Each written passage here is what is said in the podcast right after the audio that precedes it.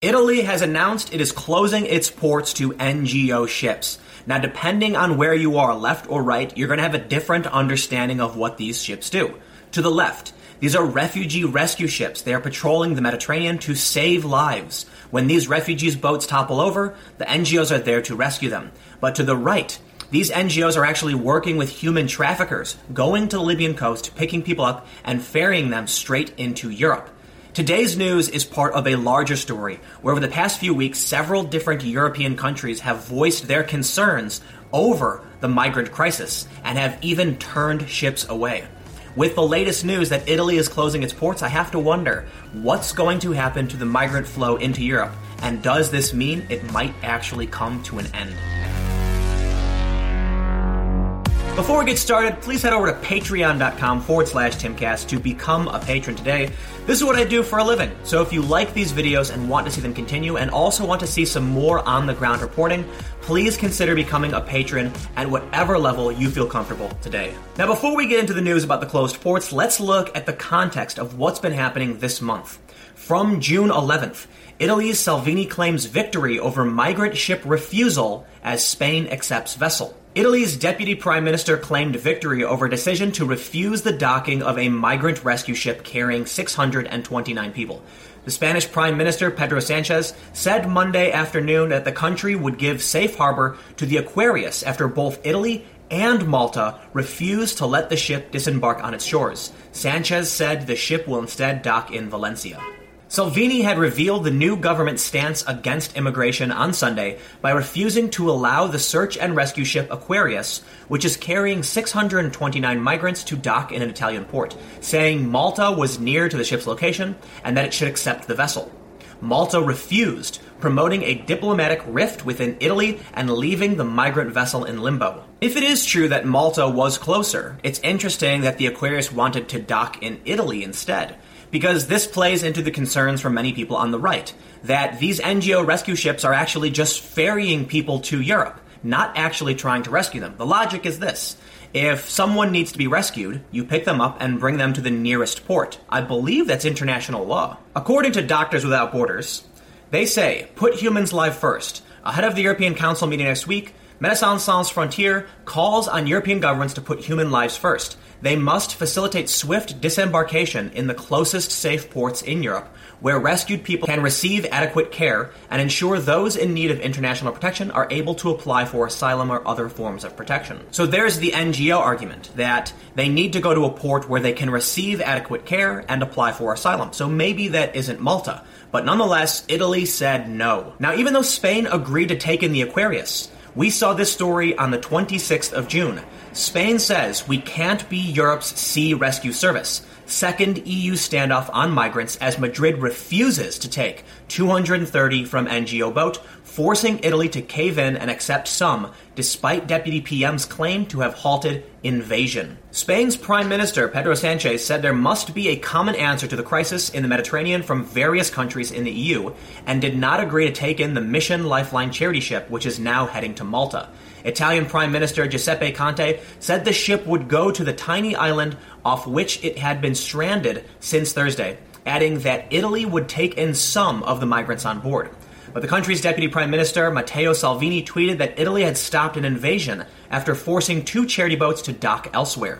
He said the illegal ship will finally be seized when it arrives in Malta, adding, "For women and children truly fleeing war, the ports are open. For all others, no." And a few days ago, we saw this story. France joins Italy's criticism of NGO migrant rescue ships. How to save lives without becoming taxi services for people smugglers. Charity-run rescue boats operating in the Mediterranean face a dilemma, and their activity is being increasingly criticized by politicians in Europe. Organizations such as France's SOS Mediterranean, Germany's Mission Lifeline, or Spain's Proactiva Open Arms are driven by a logic of saving lives.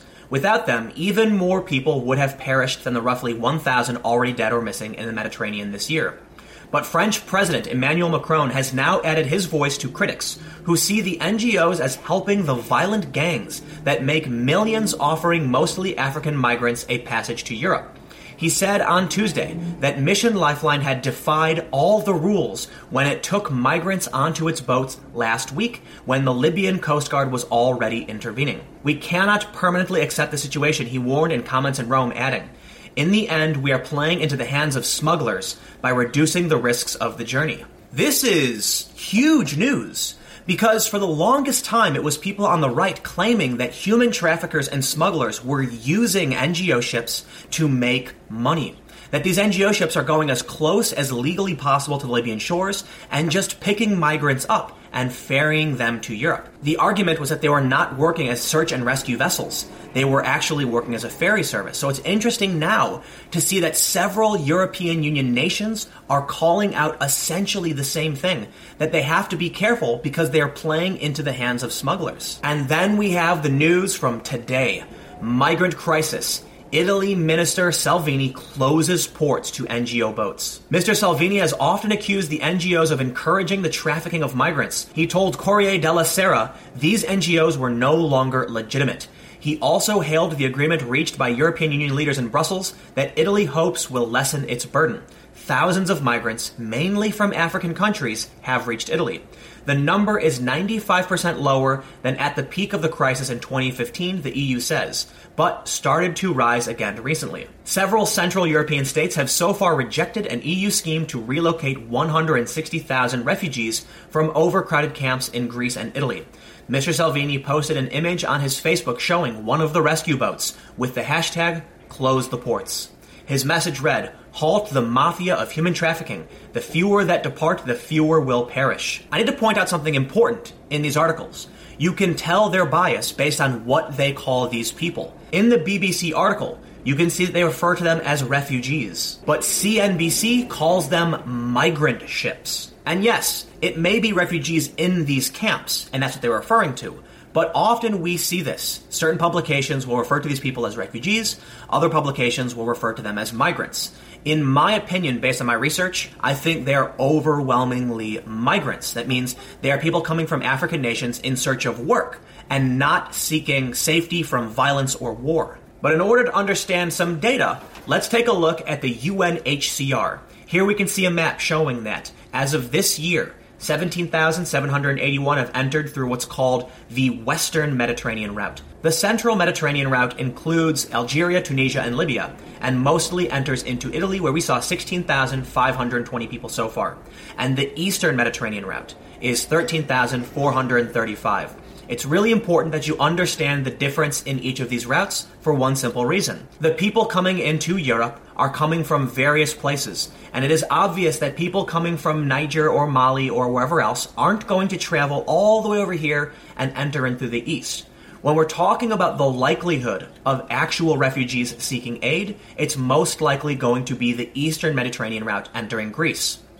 And I went to Greece. I was in Athens, and I interviewed many people, and most of them were from Middle Eastern nations like Afghanistan or Syria. The concern arises with Libya, where most people believe it is Nigerians moving up into Libya to make their way into Europe. But let's take a look at the actual numbers. The largest percentage at 19.5% are coming from the Syrian Arabian Republic. And I think it is fair to say that people fleeing Syria are refugees. People who are fleeing Iraq are refugees. And when we look over at the demographics of men, women, and children, Italy said women and children who are fleeing war, the ports are open. But 62% of those entering Europe are men, in which case these people are going to be left out when it comes to Italy's ports. This is a very, very complicated story. There's an old UNHCR report that says, for the most part, most people entering Europe are economic migrants and not refugees. But when we look at the numbers on their own website today, we can see that the numbers are dramatically down, and there is a decent portion of people coming from nations where we can assume they are fleeing war and violence. But the story about paying human traffickers and smuggling people into Europe isn't new. It's been going on for a while. This story from just over a year ago, charities pay people traffickers. Libyan Coast Guard's astonishing claim, cash handed to criminal gangs so they deliver refugees. The story says refugee charities are paying smugglers to ferry migrants, Libyan official claims. Allegation to raise concern that jihadists could be among the smuggled migrants. But charities say they are only there to rescue migrants off North African coast.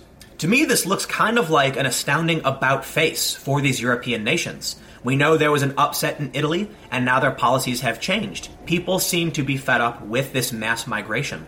For a long time, activists were vilified when they said that NGOs were working with human traffickers to ferry people into Europe. But now it seems that we're actually seeing politicians in the EU parrot that exact same rhetoric about a year later. Going back to the local, we see the quote from Emmanuel Macron, the French president. In the end, we are playing into the hands of smugglers by reducing the risks of the journey. And although not as extreme as some of the right-wing rhetoric, he's basically saying what many people on the right did say, that whether or not the NGOs are actually working with smugglers, that by going to the coast and picking people up, they are streamlining the process for these smugglers to guarantee passage into Europe and take payment from those who would want to enter the EU. The situation is not nearly as bad as it was. In 2015, we saw over 1 million sea arrivals, with 3,771 people considered dead or missing. Europe is facing a serious conundrum.